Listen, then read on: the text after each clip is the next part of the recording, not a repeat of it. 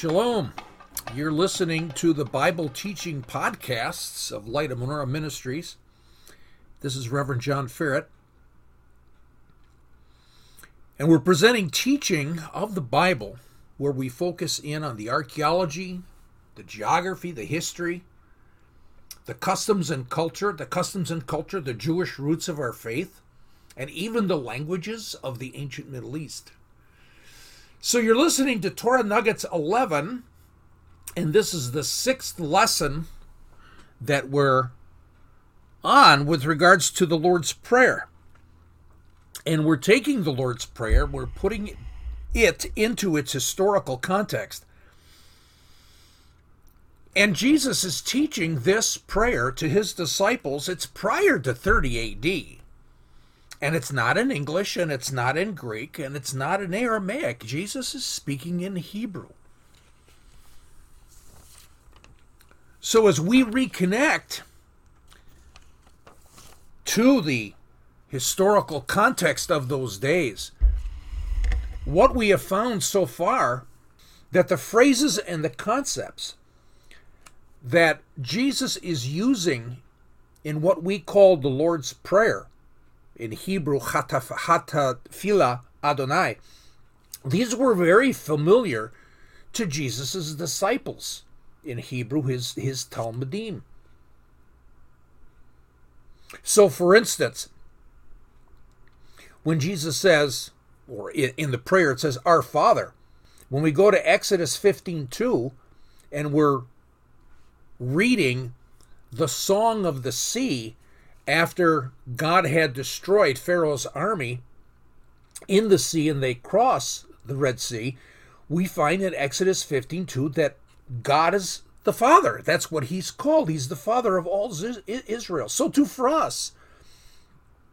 Since we're grafted in to the olive tree of Israel, as Paul teaches us in Romans 11 and 12, so too for us, God is our Father. So these phrases and concepts, like I said, are familiar to religious Jews of those days and Jesus' disciples. For instance, pray that phrase, Our Father, you who are in heaven. And we talked about in the lesson that how can Jesus be in heaven when he created the heavens and the earth when we read that in Genesis? So he can't be in heaven. He can't be among the stars. He can't be among the galaxies. He's got to be someplace else. And we agree. In our day, we'd say God is beyond space, He's beyond time. He's not, but we call heaven His abode. But the fact is, is that in Genesis, God created the heavens and the earth. So our use contradicts the use back in Genesis. But when we take a look at the Hebrew word shamayim, its Strong's number is H8064. It comes from an unused Hebrew verb meaning places above, that which is above. Yeah, God lives outside of space and time. He lives above. He lives in places above us, Shamayim, which has been translated into heavens. So he doesn't live in heaven, but he lives in the highest of the places above. Let's just take a look at this we can go into uh, Genesis 120. We read, Then God said, Let the waters teem with swarms of living creatures, and let birds fly above the earth in the open expanse of the heavens. Again, the Hebrew word there is shamayim. It doesn't mean heavens where God dwells, like we think of it today. It means the places above. We all agree. The birds dwell and fly in the places above us. So we use that word shamayim probably in its correct conceptual idea, not as heavens, but as places above. So the birds are in the places above. Let's go to Deuteronomy 4:19. We read and beware not to lift up your eyes to heaven and see the sun and the moon and the stars, all the host of heaven, and be drawn away and worship them and serve them, those which the Lord your God has allotted to all the peoples under the whole heaven. Well, here we have, again, a place above, and a place above is where the sun and the moon and the stars and all the planets and the galaxies and so on exist. It's a different place above than where the birds are. So this is an, not another heaven, it's just another place above. We have to understand that concept that this is not levels of heaven. One place above where the birds dwell, and there's another place above where the sun and moon and the planets are. Let's take a look finally at another one. We're going to take a look at Deuteronomy 10:14. Behold, to the Lord your God belong heaven and the highest heavens, the earth that and and all that is in it. This is also repeated in Psalm 68:33 that God is in the highest in the highest heavens. And this makes sense to us. This is the highest. This is the highest place above us. And we would definitely say that agrees with our concept today that God lives above and beyond space and time. So it's the same thing for us. Now, as disciples, they wanted to be like their rabbi. They passionately wanted to be like their rabbi. So, as we reconnect, not only do we see that these phrases and these concepts that Jesus is actually using in the Lord's Prayer are very familiar to them, but as disciples, when they ask Jesus, teach us to pray, they want to be passionate like their rabbi.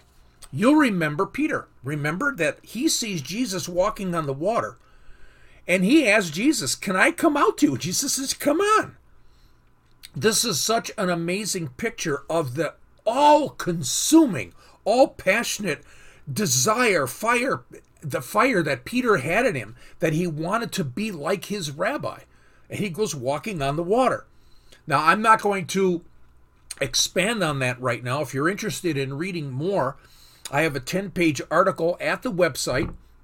It's linked in the description of this session. So if you go to the website, www.lightofmenorah.org, and again, menorah is spelled M E N O R A H, and you find the description of this session, you'll find that link in there, and you can link to the article that I've entitled Walk Like the Rabbi and Pray Like the Rabbi, and you can read more in depth about that idea that when Peter's walking in the water, it seems to be related to the concept of what a disciple was in Jesus' day.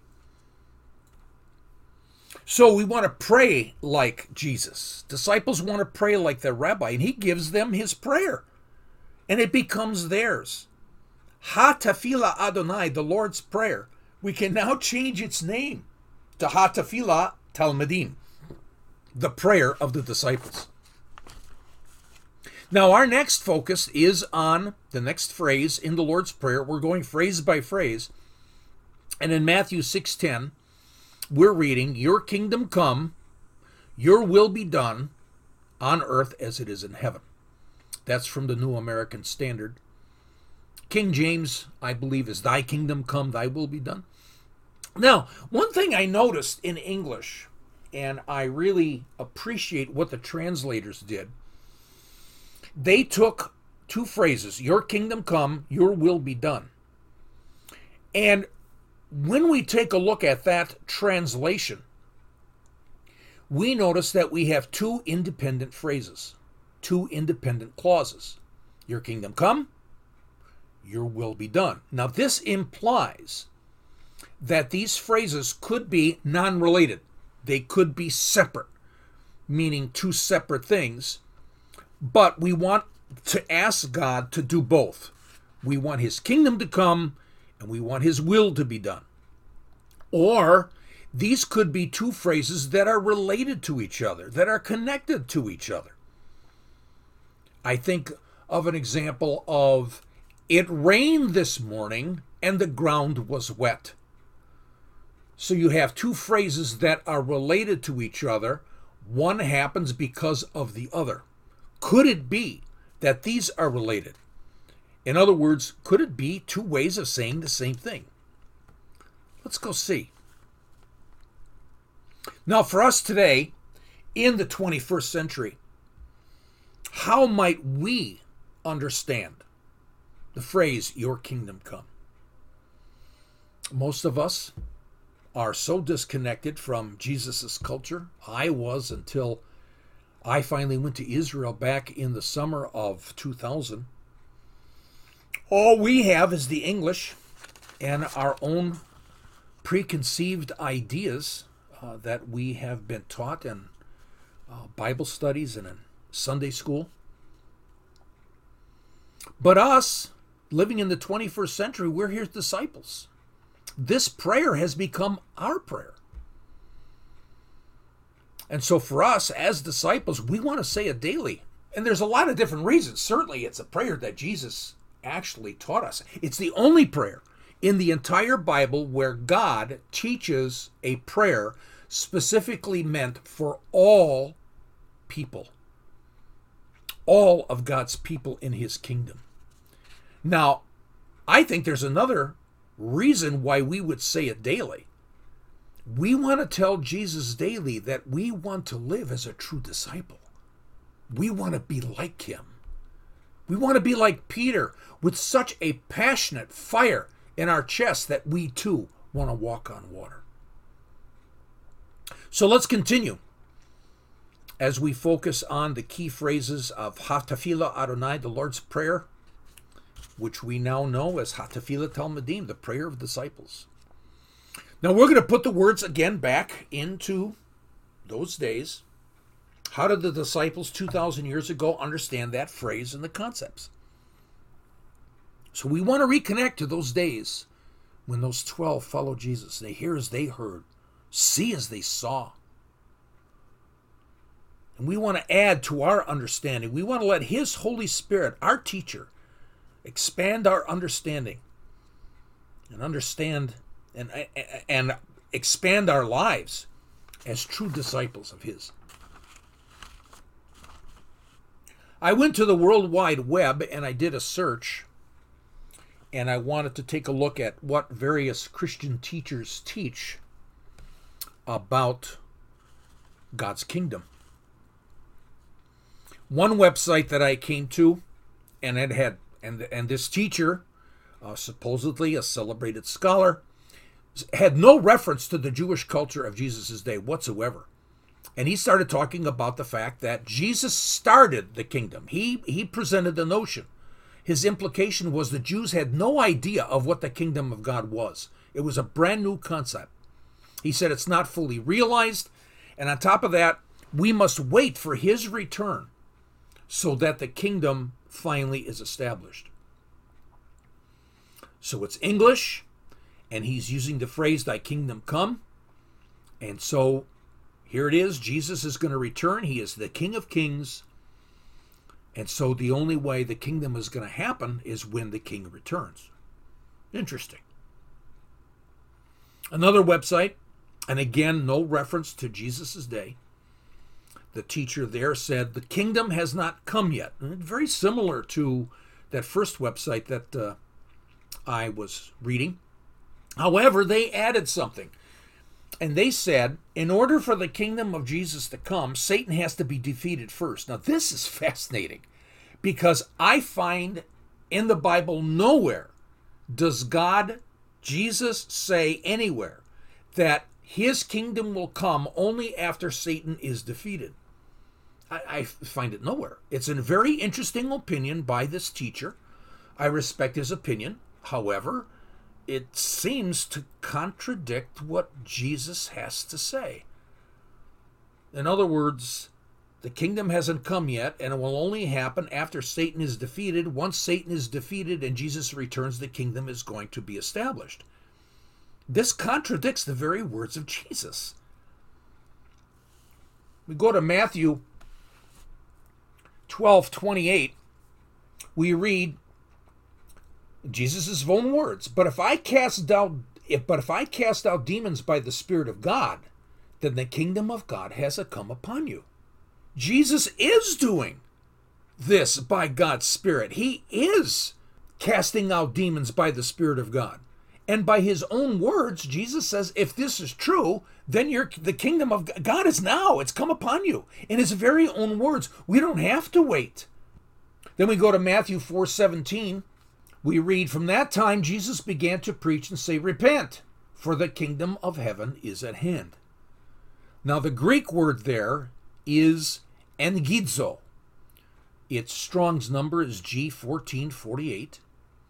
And going to Thayer's Greek lexicon and also studying other verses where this verb is used, we get the idea that something has come near.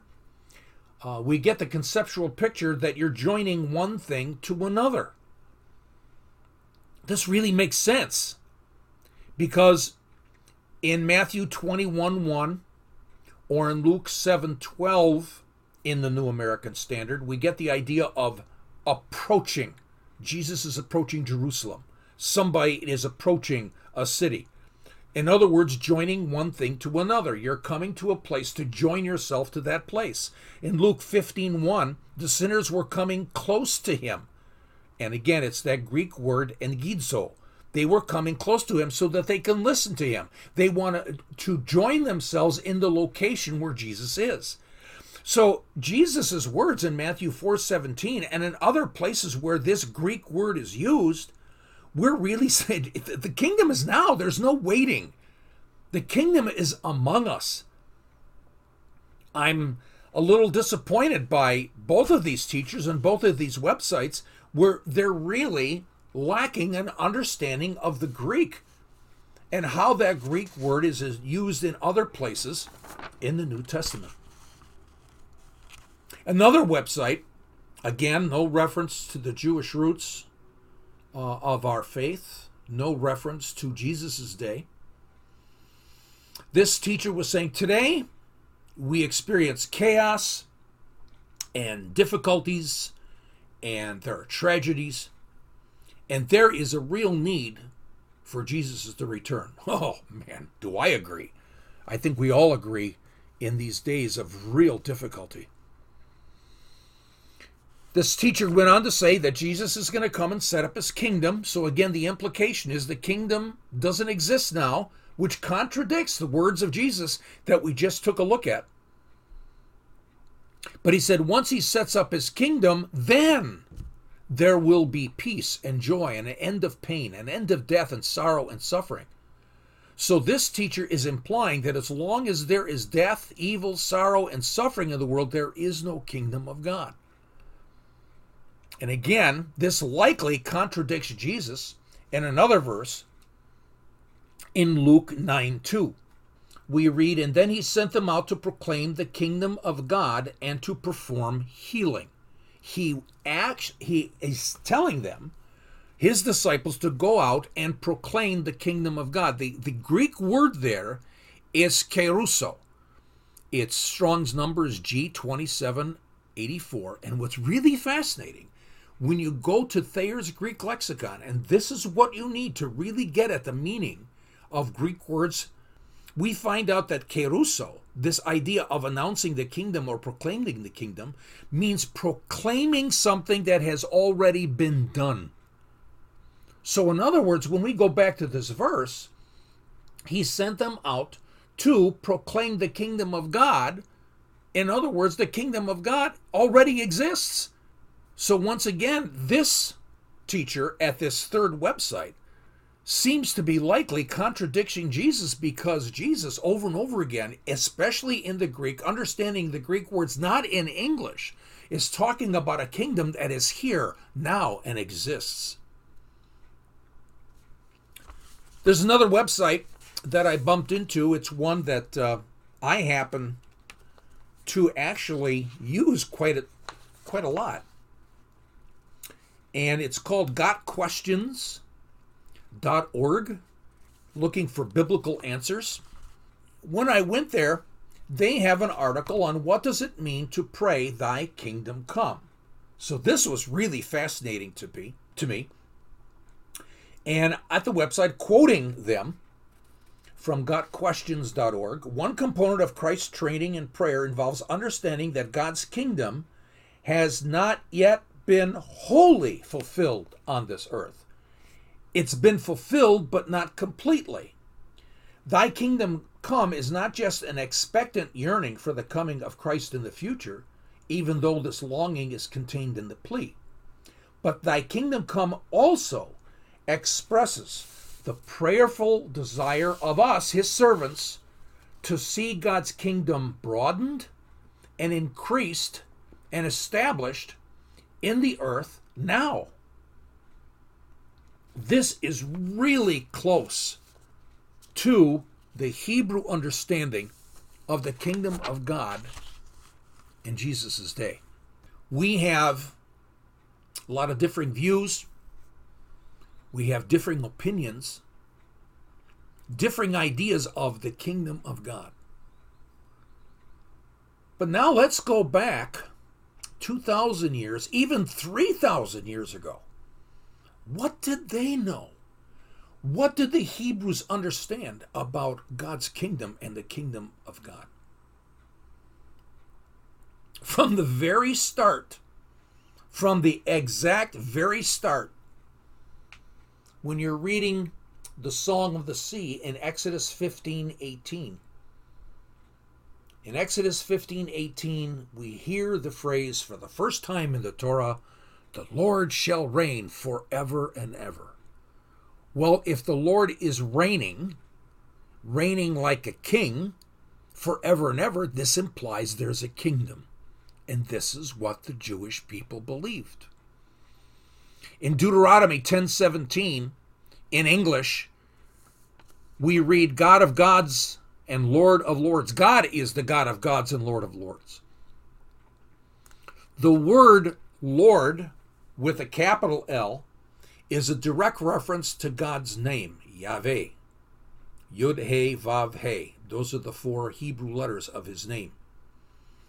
The other word, lords, lowercase, is a Hebrew word meaning a king, a ruler, or a sovereign. So Yahweh is the overall king, the overall ruler of all kings and all rulers, implies his kingdom is above all kingdoms. We might even say, if we wanted to rephrase that, that he is God of gods and Yahweh is king over all. He is the power over all. He reigns over all. So, we're taking a look at the concept of the kingdom of God. It's well established in Jesus' day for the Jewish people in Jesus' day, the kingdom of God is not a place. The kingdom of God is not related to time. It simply means in the Jewish culture of 2,000 years ago that God reigns. God is king. That's it. God was and is and will always be. And so, therefore, this kingdom was, is, and will always be. And there's no place for his kingdom, no castle, no territory. So, when Jesus goes to teach, repent, for the kingdom of God is at hand, and remember that phrase at hand means the implication he's part of your life. It's happening now. Something has approached you and it's arrived, it's here. The Jews understand it.